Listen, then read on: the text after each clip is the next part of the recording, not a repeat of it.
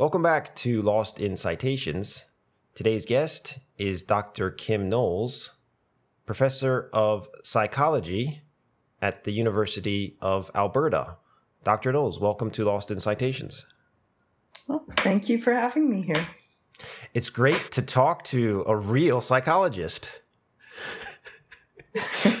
There's so many. Uh, I don't know if you listened to all the episodes, but I think in one of the interviews with um, Ali Al-Hoorie, we had this great conversation about this whole concept of applied linguists and um, how you know how he really respects people that came from the school of psychology, like you know Gardner and yourself and Peter MacIntyre. And then there was this shift in the '90s where you know people were saying, "Oh, we're we're applied linguists," um, and then he was saying, "Oh, shouldn't they be called applied psychologists?" Or anyway, it's a cool topic. What what's your what's your kind of take on that? Do you do you do you sort of take pride that you're studying uh, language learning, but with the, the the quote unquote real background of psychology? well, I don't. I don't know that I would say there's a real background in psychology. There's certainly a naming problem.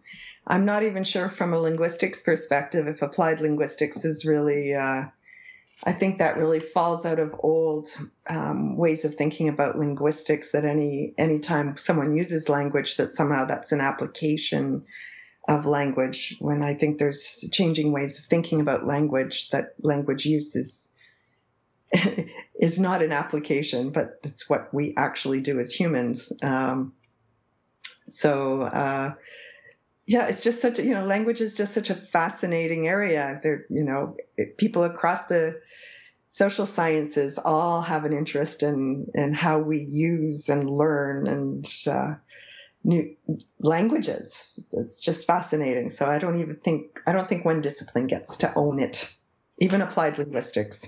Yeah, I I totally agree. Um, today's uh, topic is a chapter you you wrote um, that you were the the lead author on. Uh, so chapter five, and it's self determination and motivated engagement in language learning. Can you give a little bit of a background of the impetus of this chapter and how it came together and how you chose your, your co authors?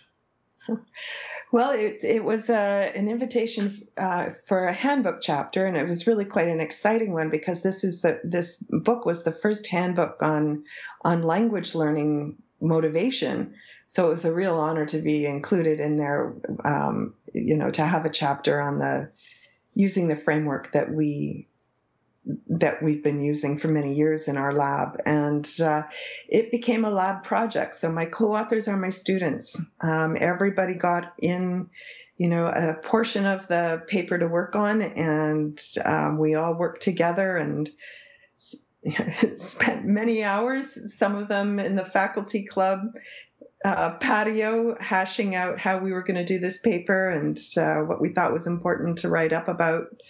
Um, so that was that. Yep, that was how the chapter came together there.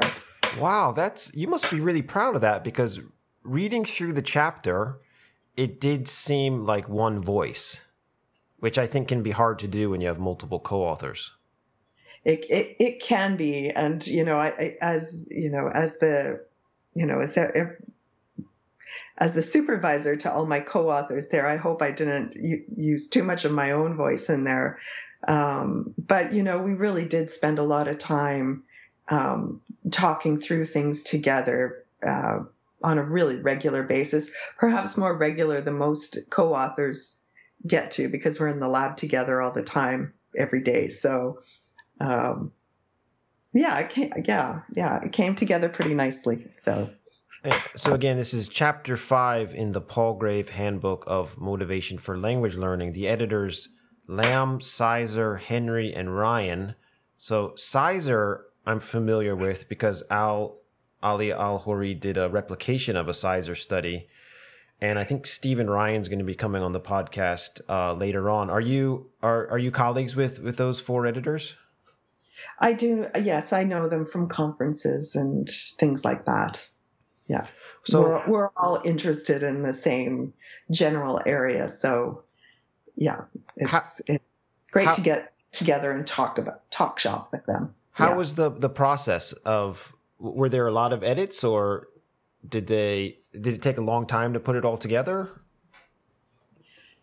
Um, it probably took a little longer as since we were working as a team. Um, just because we, you know, it's um, you know, if one person's working on something, they can do it all the time. We had to set up meetings and things like that. But I don't recall there being more than one round of editing, you know, to make sure that the, you know, where the editors, you know, suggested some changes and, you know, make some connections with other chapters.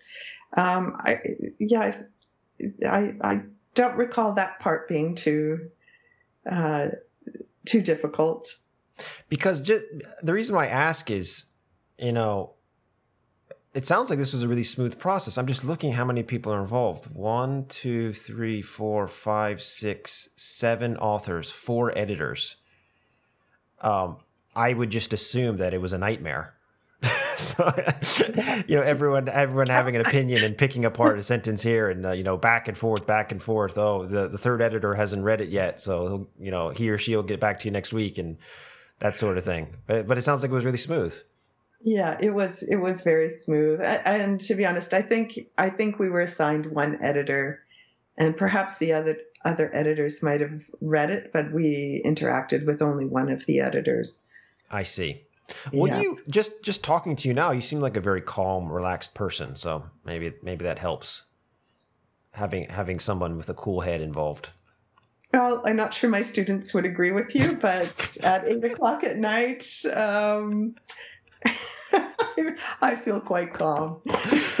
All right. Well, before we get into the paper, I, I, am always curious about people's academic background. So, if, if, you wouldn't mind, I'd like to kind of give the floor to you, if, if you don't mind, you know, setting the stage for your academic career. You know, what led you through your bachelor's to your PhD, and and were you interested in this topic even going back what elementary school or middle school or high school, or were there some twists and turns along the way? Were, was there was there moments when you were eh, deep into the psychology work where you thought, oh, this might be a little bit too difficult, that, that sort of thing. Uh, and then, and also maybe like, you know, maybe finishing off the story, uh, you know, your, your career at the University of Alberta.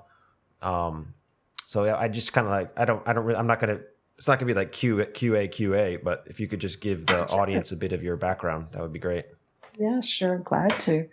Um, well, I guess I'd always been um, kind of a languagey person. I, you as a kid, I was I was into writing poetry and I read. I was a I'm a reader. Um, I would read a novel a day. Wow. You know, parents tell their kids to get off the screens, and you know, my mom would tell me to get my nose out of the book and clean up my room, sort of thing. So Mm. I, I, just I just loved writing and reading, and um, and I was really fortunate to uh, at one point go to a high school where there were a whole bunch of languages being offered um, from Latin and Hebrew and German and Spanish and French and I'm probably forgetting um, one, but it was a real opportunity.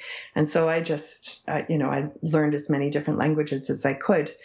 And when I went away to university, my intention, well, I, I went to the University of Ottawa, and it's kind of a unique university in Canada because it's a bilingual university. Mm. And um, I, always had a passion for, for English and literature um, but when I went to Ottawa, I decided to study French literature.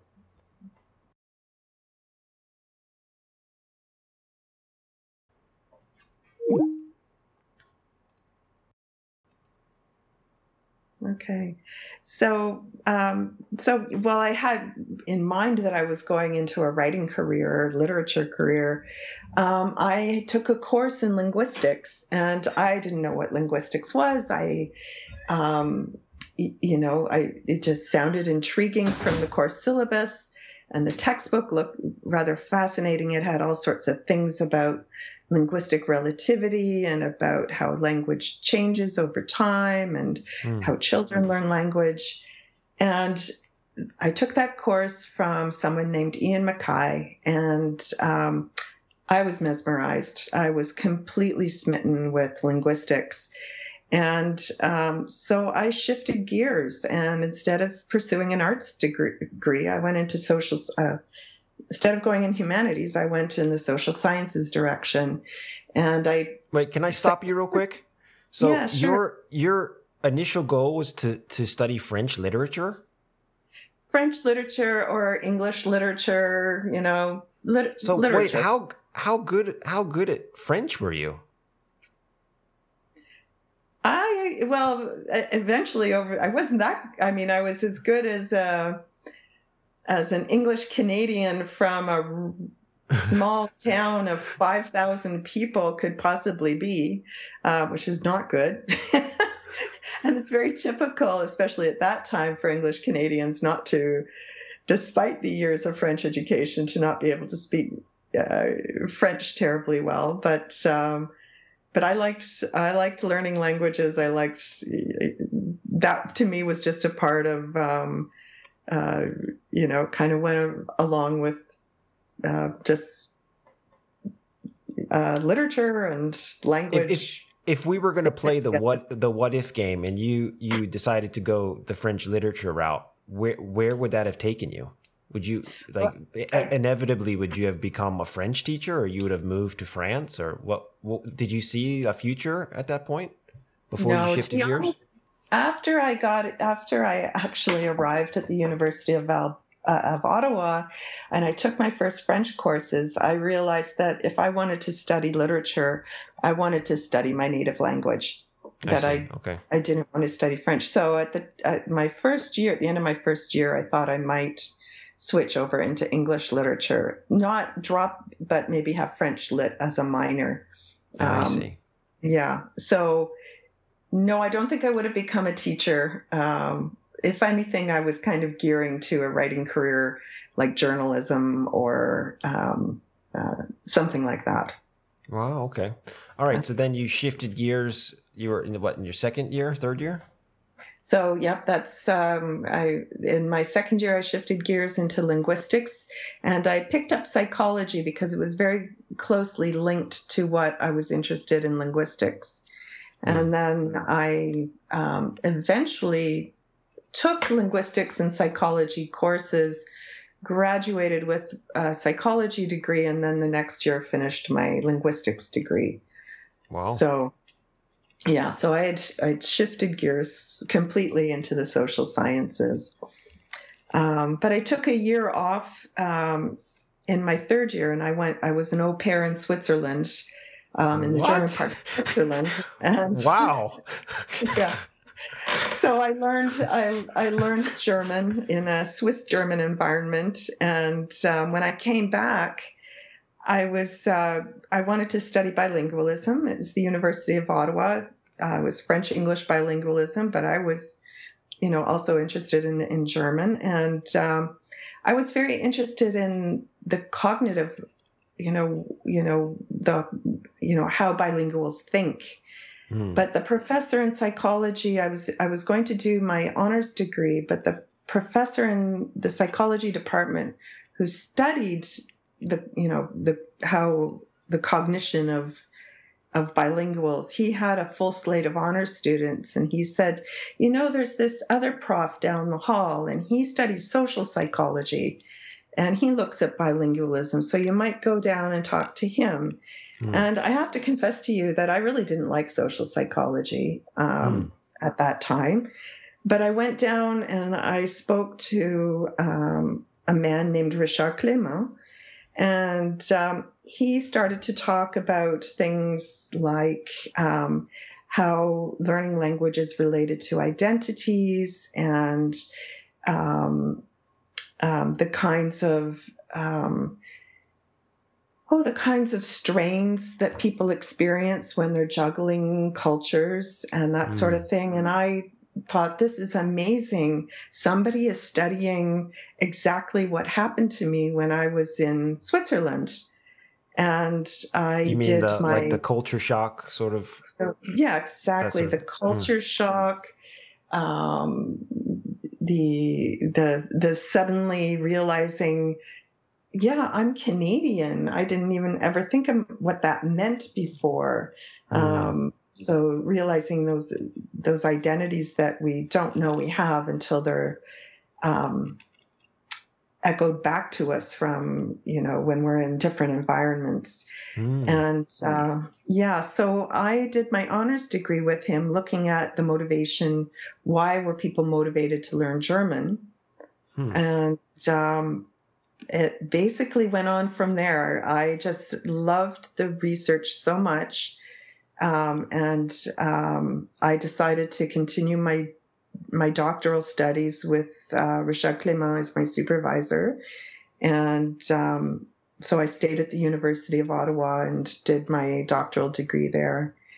Um, yeah, and um, well, what about the the P- Peter MacIntyre intersection? Because if people haven't listened, maybe they can push pause and listen to citation fifty one.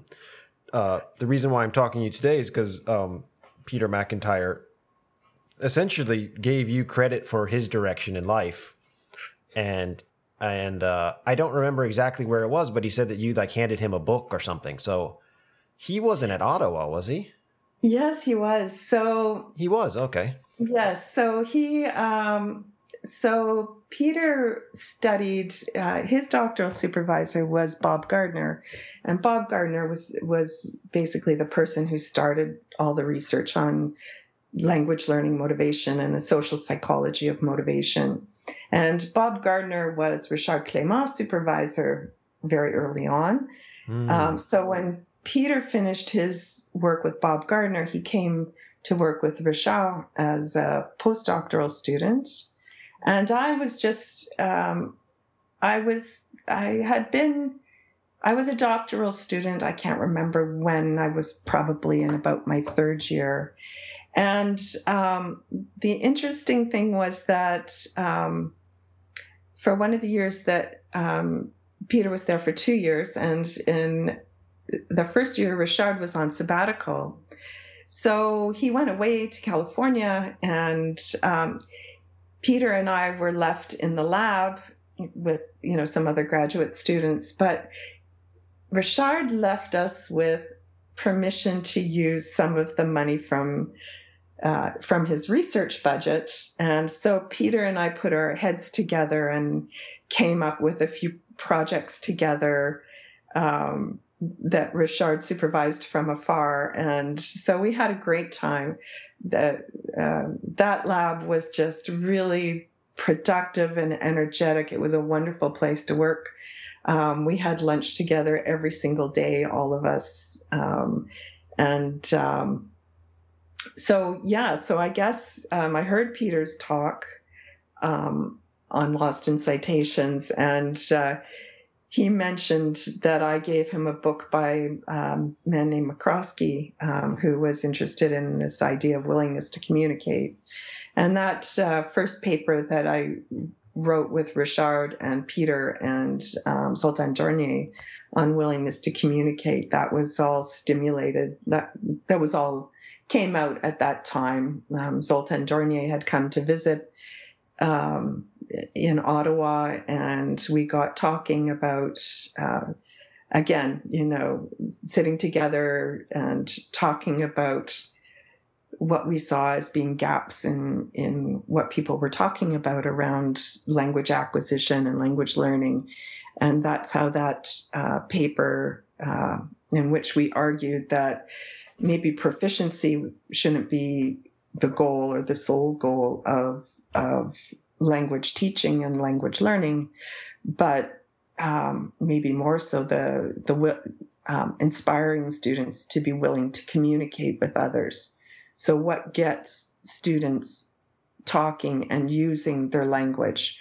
Um, because we know that you have to use a language to become competent in it anyway that there's sort of a mutual uh, uh, uh, dynamic there where the more you use it the better you get at it and the better you get at it the more you can use it and it just kind of they feed into each other. So that was kind of the the thinking at that time. What what was it like uh, meeting Dörnyei? Because he wasn't I, I, I, get a bit confused because Dörnyei is so linked in the field of motivation. Um, but was he studying psychology at the time? Well, he was he was studying motivation, and we we all studied motivation. Gardner Gardner's uh, was a motivational model. Richard Clément had his own motivational uh, model, and um, Zoltan was um, had just published uh, a few key paper a few papers that you know were his um, initial um, discussions about motivation and language learning. So um, it, it at that time there weren't very many people studying motivation. We were pretty much it. And um, I remember being at a, at a conference for the American Association of Applied Linguistics in Vancouver.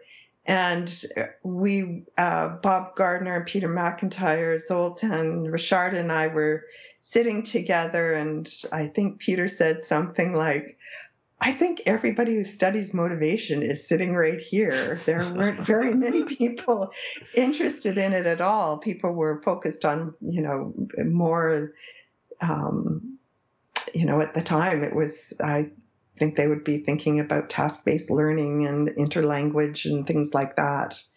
Um, and so, you know, it was kind of a natural, you know, magnet to be drawn to other people who were kind of thinking about the same things that that you were thinking about. It was, you know, just fantastic to have that that chance to to share your excitement about that topic. I mean, as the years went on and you saw more and more people studying motivation and it sort of blossomed into like a huge field. Um, if you just look at the the amount of citations over the years, what what was your feeling about that? Because again, coming back to the Ali Al-Hoorie talk, um, this idea of you know the psychologists like yourself in the early '90s, and then it's kind of split to there's applied linguistics studying motivation. Did you have a feeling that this was not appropriate and that they the only people that had had psychology backgrounds should be doing this work, or was your impression that okay, as long as the research is solid and and the design is solid, then anyone can can can go in this direction? I mean, was there like a territorial aspect of it? Well, it was hard to be territorial about it. Um, like none of us, except for Zoltan, none of us were teachers, um, and I think that in part is that yes, applied linguistic, applied linguistic ling, linguists picked picked it up and you know ran with the ball.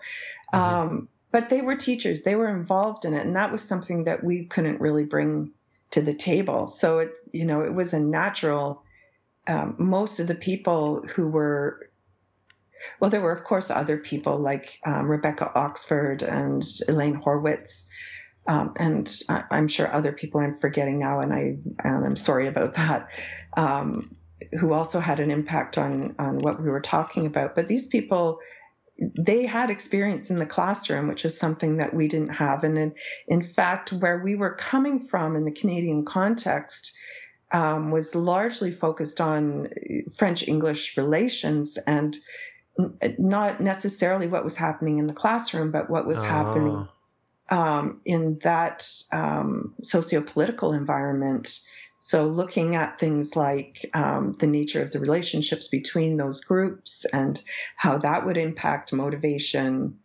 Um, so, those were things we were thinking of. So, Zoltan kind of, with his work, he kind of brought the language, he brought more of a focus onto the language classroom, um, which is something that, um, yeah, we were a little more distant from. I have had times when I read papers and see theoretical models, um, I have had concerns about how psychological theory has been represented or it, and it's interesting because we borrow we should be borrowing ideas from other disciplines. Um, so and and it, it doesn't have to be exact copies. We should you know we we adapt them we we we we we build on them we you know um, we're inspired by them and we take them in new directions. So that's all a good thing. I i think some of the concerns i have um, working at, at the interdisciplinary, at that intersection between disciplines, is that you really need to know both get to know as well as possible both disciplines to do good interdisciplinary research. And I think some people are really fantastic at it. So, over the years, did you find a lot of people were reaching out to you to sort of collaborate and, and you could add your voice um, with your background in psychology? Hmm. No. because, because I think that was the that was the main point uh, Ali Al-Hoorie was making.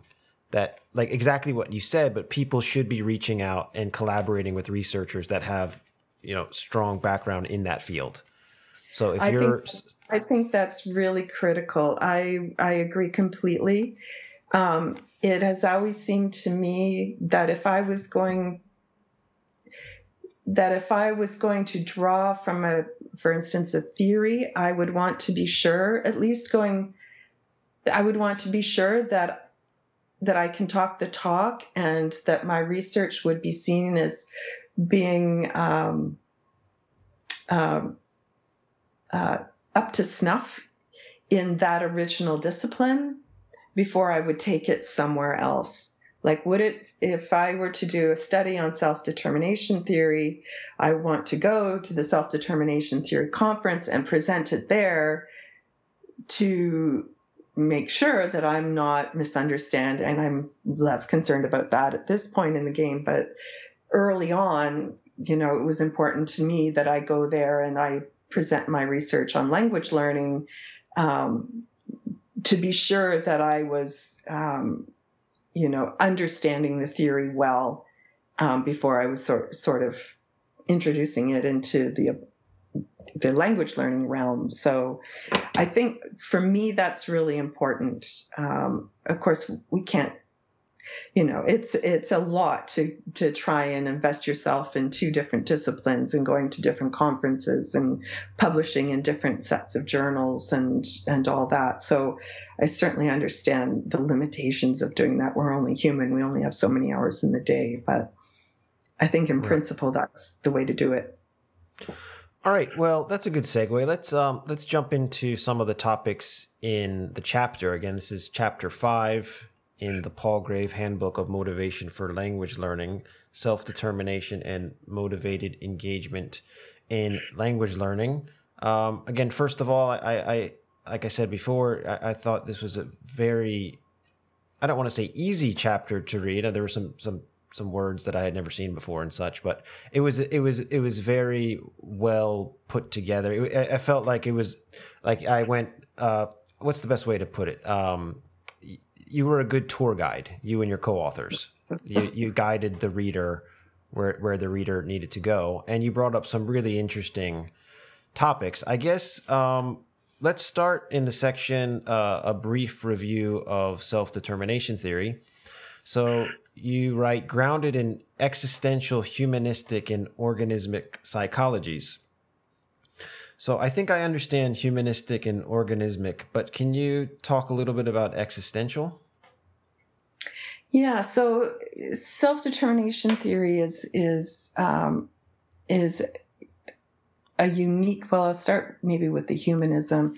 It's sure. it's in in um, when you think about the context of psychology um, at the time that uh, Ed Deci and Richard Ryan were were developing their ideas around self determination theory in the 70s and 80s, um, the, the, the main um, ways of thinking about motivation were either in terms of learning theories um, or in terms of, um, uh, sorry, in terms of, um, yeah, learning theories or, or, um, um you know, thinking about things like punishments and rewards or reinforcements and and um, and and punishments. Mm-hmm. Um, so things external, we you know we're we we do things because we get reinforced for that, or we don't do things when we get you know when we um, are punished for them, mm-hmm. uh, or we have. Um, uh, so those were those were the kind of prominent ways of thinking about it. And uh, um, uh, Deci and Ryan were were you know um, and, uh, so they were clinical psychologists um, and uh, and so they were they were quite interested in the from a humanistic perspective um, you know that there were unique things about the hum about humans and they had particular psychological needs mm. that needed to be satisfied and that really important in that that the, these needs are kind of there's a, a, sense of the self that is really important to um, to how human beings work that we we are self-developing creatures that's a mm. one of the things that we need to do in life um, so you know we need to we, we are meaning make that existentialism is about us making meaning in our lives and that we do things because they are meaningful to us um, mm. not because we're being rewarded but because um, i mean you can and people have tried to frame this in terms of reward systems but it's um, it's it's basically about us making meaning for our own lives and that we have um, a, a, drive to do this and that we are the organismic part is that we are constantly developing and we are interacting with our environment and i always use the analogy of an amoeba that we interact with our environment we we pull things into ourselves and we incorporate it into our bodies and move through lives and we incorporate it into our sense of selves as we develop. Um, I'm doing a whole bunch of hand gestures here that you can't see, but they all are very inclusive. so you're saying so it's a, a, human psychological need to find meaning in their lives. Yes. Yeah. yeah. And that, then one might argue that advertising systems uh, manipulate that need or you know because it seems i don't know the more i, I don't know what it's like in canada but um just people are just stuck on their phones all the time like my students i i, I tell them to put their phones down I, I try to limit the screen time even because it's just i don't know what they're looking at but i i don't know if that's where they're going to find the meaning. Is it is i mean when you said that the first thing i thought about is yeah they're looking for meaning but i don't know if they're looking at it in the right ways. And yeah. I don't i don't even know if they know what i don't even if they know what they're doing. It's like you're being guided to think in a way that's not autonomous at all. Yeah um, well the i think the the the um the idea here is that if we don't have meaning in life then psychological if we if we aren't feeling that we're working in a way that's meaningful to us then that's when dysfun- psychological dysfunction happens. We don't thrive under those conditions. So, you know, if we get distracted by, um, uh, if we get distracted by how we appear to other people with our selfies and our TikToks and all that sort of thing, or we get caught up in buying stuff that ultimately is kind of meaningless, um, when we when we are missing that, then we are likely to not thrive, become depressed, experience anxiety, those kinds of, of dysfunctional things. And so it's it's important to come back to well, what's meaningful to you? What do you do you think that? it uh, humans are wired in a way to naturally understand when meaning occurs?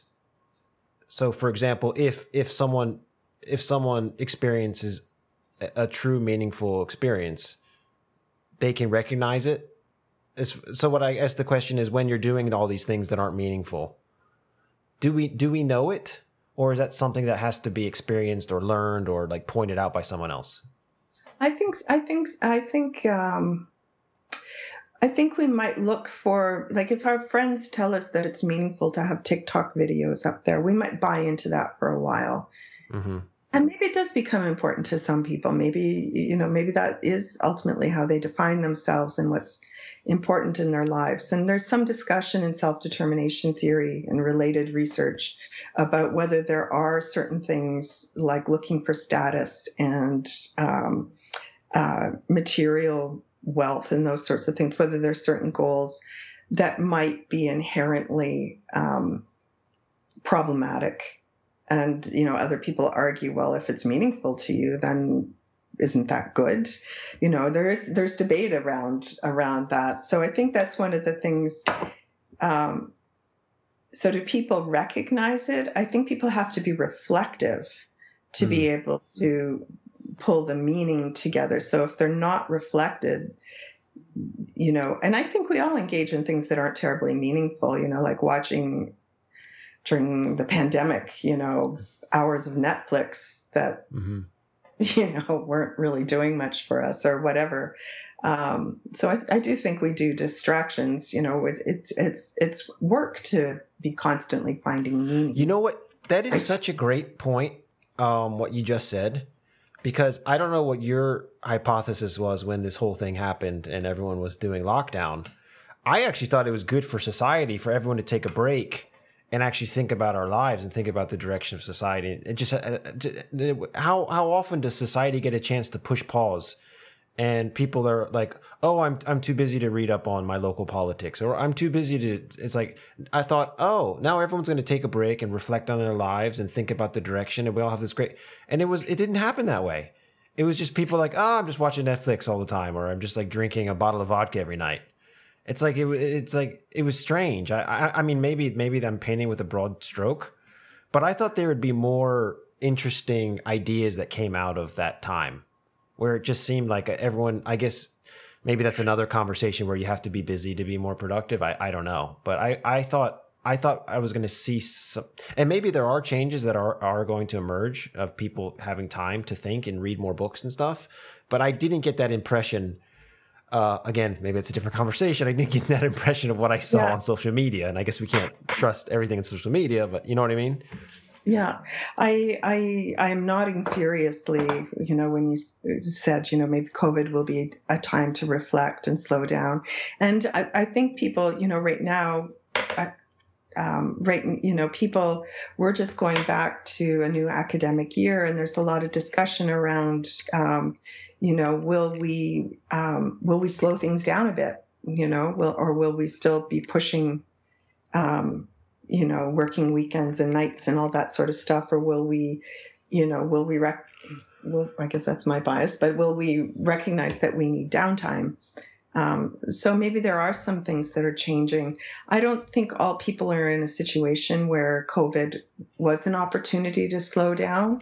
Um, you know, mm. some people really struggled with jobs and financial worries, and you know, some people got sick, and um, so, um, so I think there was a good portion of the population for whom it just increased the number of of sort of those really basic needs for shelter and mm. uh, food and you know you know that really made those much more prominent whereas the psychological needs tend to be framed on a little um, you know after we take care of having enough to eat and having a secure place to live and that sort of thing that's when we can take the time to to reflect and that sort of thing. So uh, yeah I don't, I don't think it would have changed everything for everybody but I, but I would think that for people who were already fairly secure, it might have given them an opportunity to reflect a bit more on what they want out of life and what would be important to them. All right, I well, guess we'll see. We'll see what comes yeah. of this. Uh, it's a good question. Well, let's move on. Um, this is the part of the paper that I liked the most, and again, I guess we're we're in the context of language learning, but there's just metaphors all over the place. Even even if we're backing up that's what you talked about with the, the need to find meaning or to overcome obstacles and, and and these sort of things. Of course, that that happens in the language learning process. But all right, so the fundamental psychological needs. We talked about competence, um, you know, sort of, I guess that's related to aptitude and that can build self confidence. You talked about relatedness and you talked about autonomy, uh, which is something that I'm quite interested in at the moment. Um, and we were talking a little bit uh, before we started recording. You were you classify these as independent, um, and I guess the main conversation that I wanted to have is I, I feel there there's some contrasting ideas here because on one hand you're you're writing about how there's a fundamental psychological need to be validated um, or self-validation I, I guess I guess maybe those are two different things. I mean, validation from others or self validation. I guess self validation is more about autonomy, because I would say if you're if you're relying on validation from others, there's no way you can possibly be truly autonomous. So if if there's this need in us to be validated, but yet autonomy is sort of the ultimate goal. Maybe I just answered my own question. Is it is are we just talking about the difference between you know external validation and internal validation? Well, I don't think I'm. I'm hoping I didn't use the word validation um, because so in talking about relatedness is the sense of connection with other people that other people care about you and that you care about other people and I that see, okay.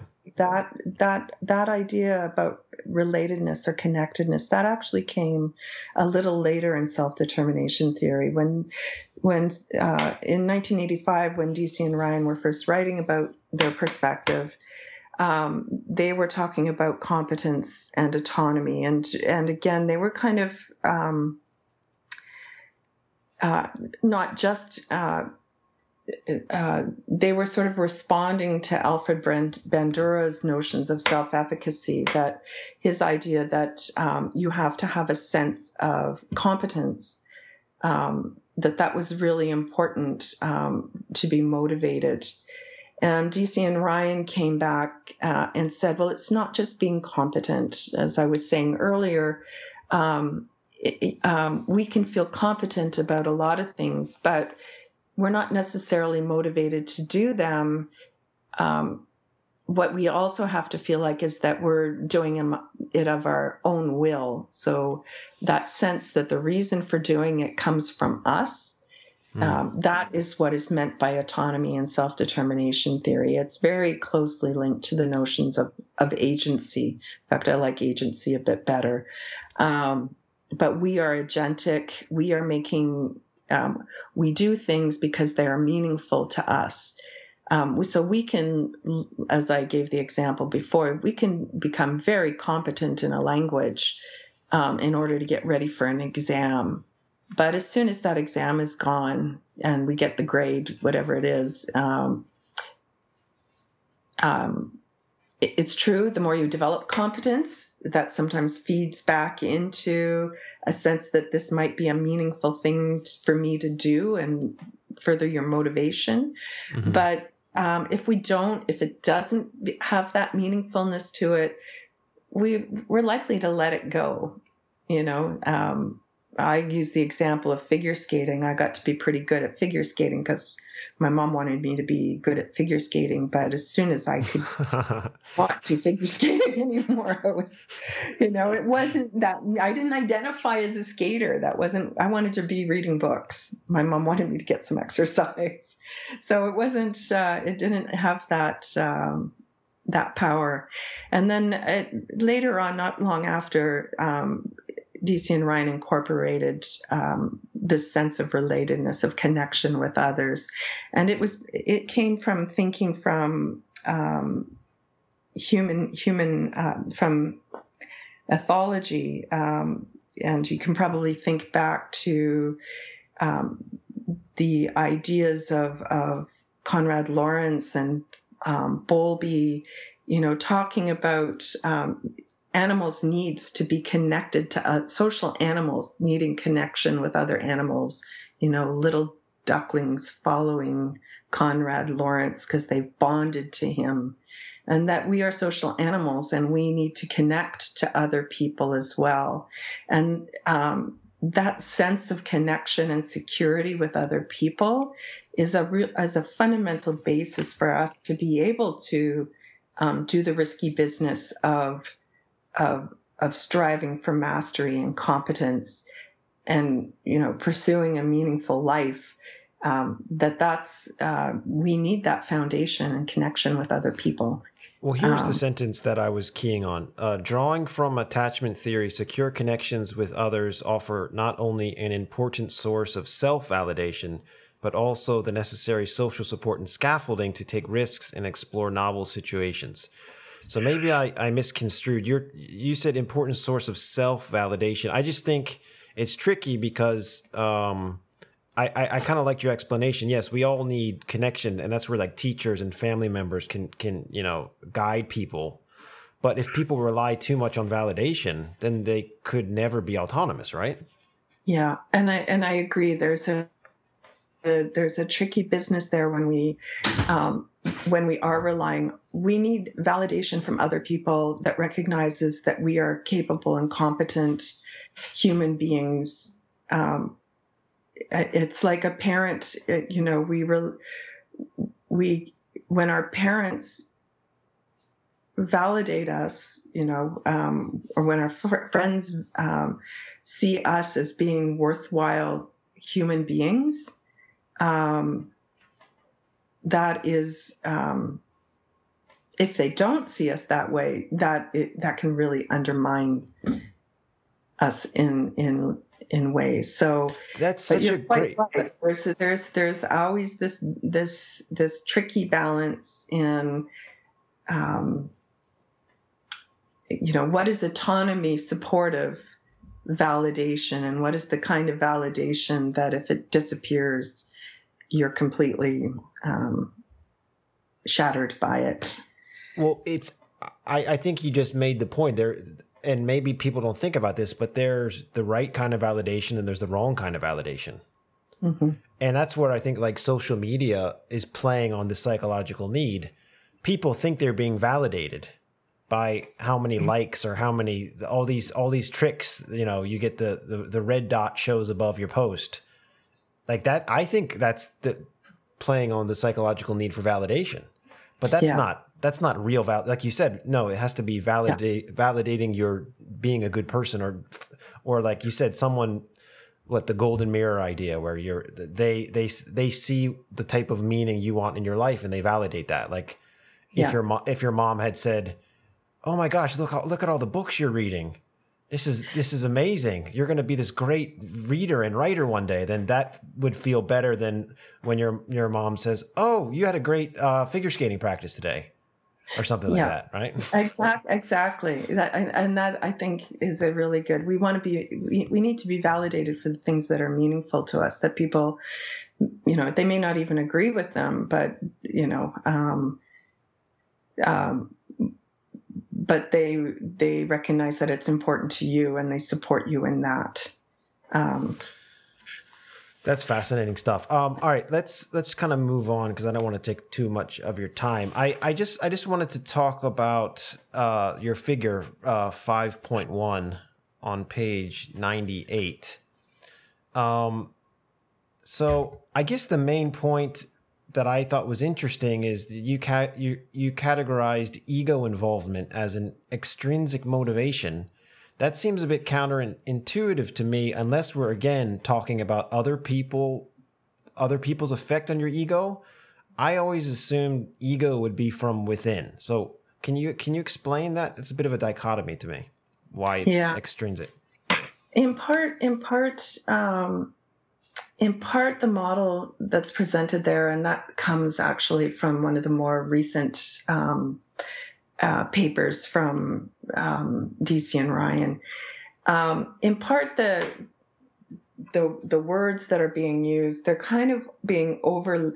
They've been around for a long time, and they're changing. So at one time, we made a clear distinction between intrinsic motivation um, where you're doing something because you find the activity to be inherently interesting, and extrinsic motivation is, um, you know, you're doing it because something else is compelling you to do it. Oh, but do you see in, okay. yeah, so there was sort of like a just a dichotomization, of two separate things. But Deci and Ryan made the point that, well, it's not that straightforward. It's really more of a continuum because, um, yes, there are probably things that some people resonate to, for what you know, maybe based on genetics. Who knows? You know, something early exposure, whatever. That you might just enjoy. Um, you just might enjoy them. Um, you know, like uh, you know, you you just might enjoy sports and running around, um, and that's just inherently um, something that is fun to do. Mm-hmm. Yeah. You know, for me, the reading the book, the playing with language, that was, uh, to a certain extent, that was just fun for me to do. I loved the escapism of getting into a book and and reading. Um, so there, there was just you know, but you know, my brother didn't.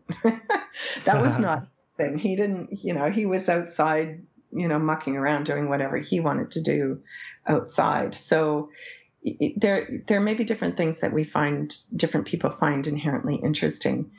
Um, and more power to them. If language learning a language is that thing for them you know then the lucky teacher who gets to have an intrinsically motivated student um, the goal is then not to diminish that intrinsic motivation but to keep it up right? Uh, because right. we can we can sour people's experiences. So um, so i think the goal there is to just keep the intrinsic motivation up but extrinsic motivation isn't just categorical, well, somebody else is making me do it. Um, Deci and Ryan wanted to um, uh, elaborate and say, yes, there are some situations where we do things because there's a carrot or a stick.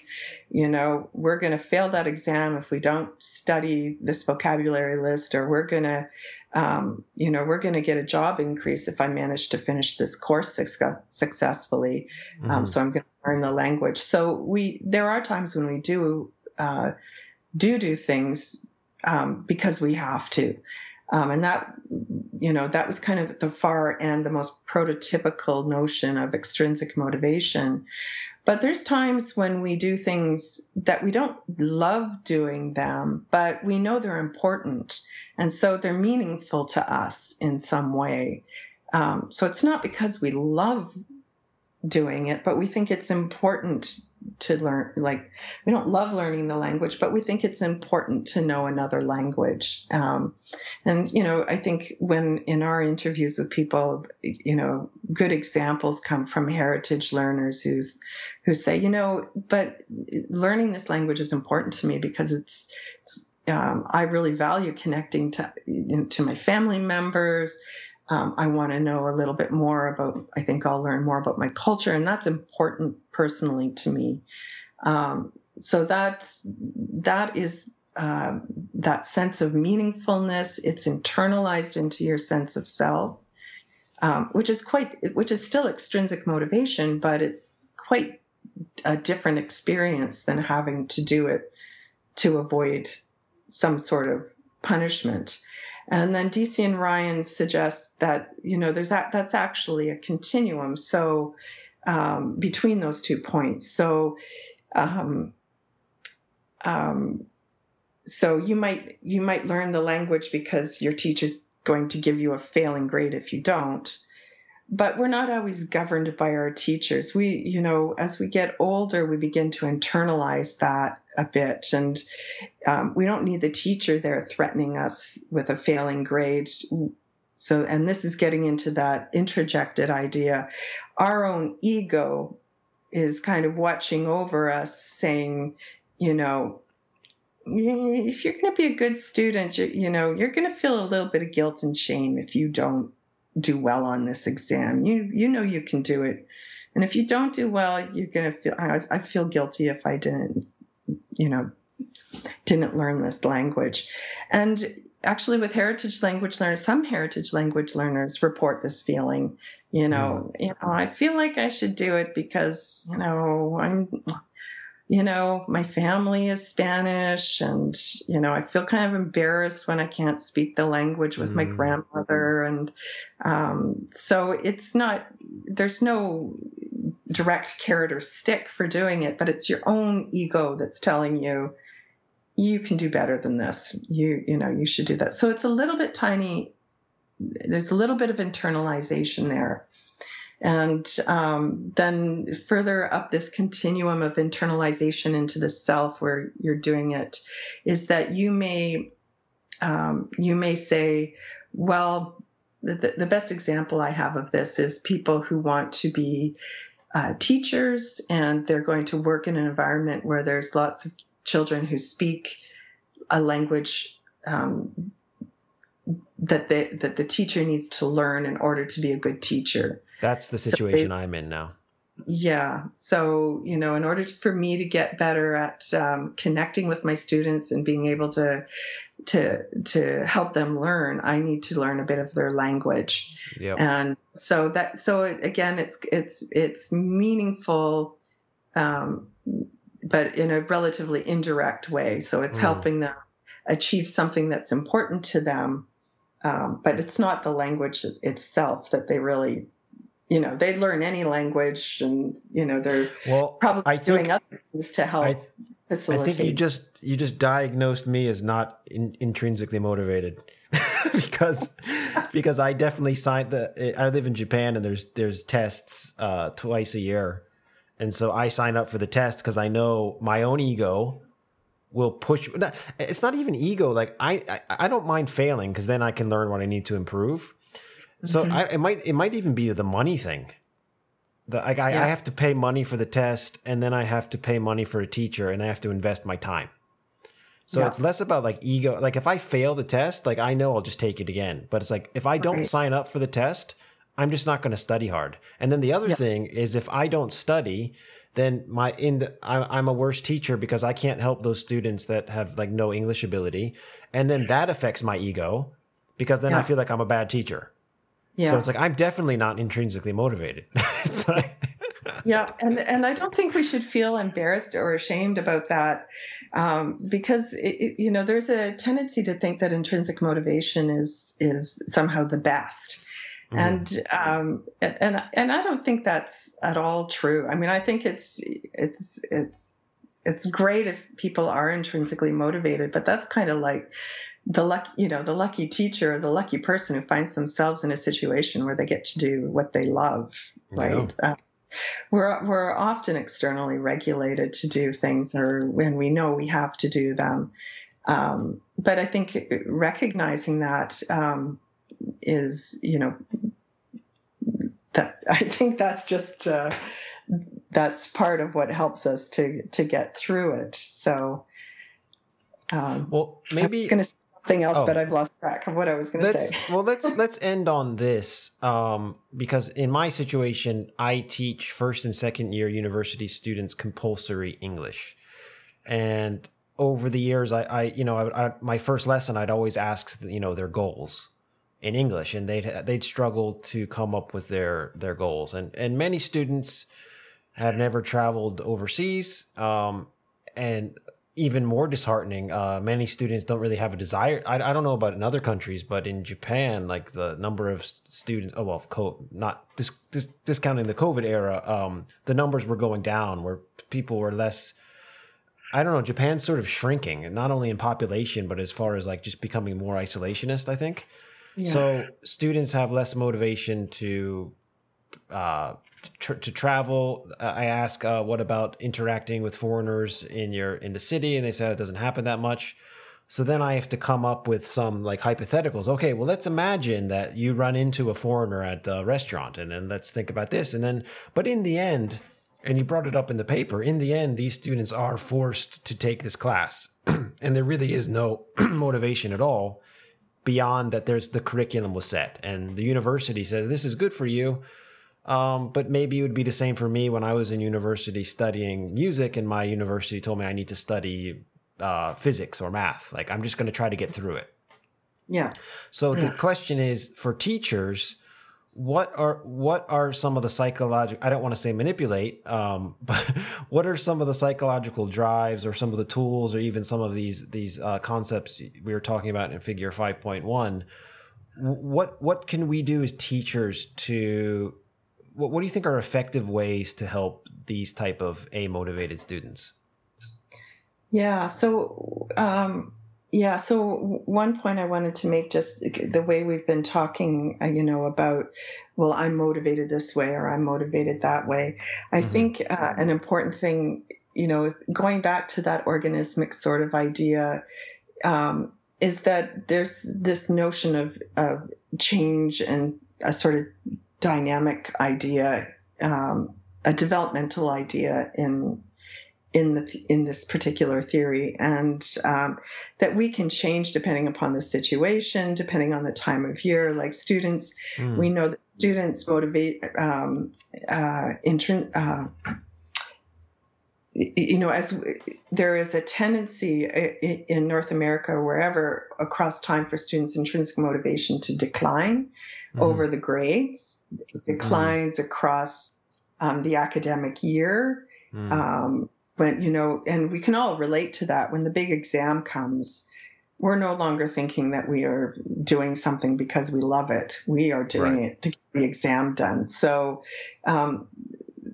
so you know that these aren't you know rock solid traits that people have but they are they change in reaction to the environment so in terms of trying to promote so in terms of trying to promote a more internalized, a, a more self determined uh, motivation in students, I, the key is to focus on those three needs. So, how can you help students develop competence? Mm. How can you help them feel connected and that what they're doing, uh, you know, uh, that what they're doing they're they're worthwhile as language learners in that particular context.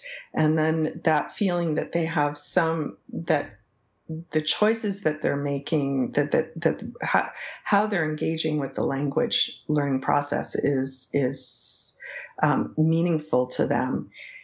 And it's certainly tricky um, um, there's a, just uh, I'll mention John Marshall Reeve uh, is a, a, a, scholar who's done quite a bit of work in education and uh, from a self determination theory perspective. And so you can, uh, if, if anyone's listening and they want to f- read more about how to do effective uh, teaching from a self determination theory perspective, um, I would really recommend reading his books. But I think the key is that um, teachers do not motivate their students, teachers help students to motivate themselves. So they they give them the conditions to help students um, find meaning uh, in in what they're doing um, I've had conversations with, t- with teachers who said, oh, they want me to do all these things in these classes, and now I got to motivate the students on top of it. You know, like, how am I supposed to do all that? Mm. And so, um, you know, if we want to support um, students' uh, sense of relatedness, well, they have to feel like they belong in the classroom and that the classroom is connected to them. So, activities that allow them to do that are important. Um, giving the kind of feedback that um, helps them to develop their sense of competence is mm-hmm. really important. And in self determination theory, that's talked about as informational feedback. So, um, really focusing on how, um, and I draw a little bit from Carol Dweck's work here, you know, focusing on how do we give back feedback that is going to tell um, help students see the next steps for improving what they can do. Not just telling them that what they did was right or wrong but that that information that helps them to build their sense of competence. And then the other the the other thing is focusing on that sense of autonomy um, you know that that students need to be paying attention to what you know, they need to kind of focus on what it is that they want to get out of the course. Um, and it's really tricky in those. Um, we're just starting. Um, I just did a recent study with uh, a researcher in in England, um, Abigail Parrish, looking at um, uh, student language learners who are in contexts where they have a program that requires them to learn the language and program that where that's not a requirement and i think it is really tricky when you know when students have to learn the language there's no choice it's being forced on them uh, or required of them you know that is tricky to negotiate i no denying it um, we don't know a lot about that. Um, we haven't studied it a lot. Um, but, you know, as much as possible, having them identify what's meaningful to them to learn um, and helping them with that, you know, helping to explain to them or give them reasons that they can consider, um, you know, why this might be important to know. Um, you know and then we kind of have to hope they take it from there we can't we can't force people to you know think things are meaningful if they don't think things are meaningful um, and maybe uh, last thing that you mentioned in the paper some some future research you'd like to see um, more research in the the effects of uh, motive the effects of the interconnectedness with the community and motivation? Is that is that what you'd like to see more of? Um, yeah. So I mean, we have been focused for a long time, a long time on the language classroom. So we've kind of gone through a phase in motivation research where there's been a lot of attention paid to the dynamics within the classroom. And I think that's really important. The social psychologist in me wants to step outside of the classroom and say, hey, language is learned and used outside of the classroom. And, um, and we need to pay atten- more attention to that. And we need to think about how the dynamics of what's going on outside the classroom might play into why people learn you know why they're motivated or not to learn languages so mm.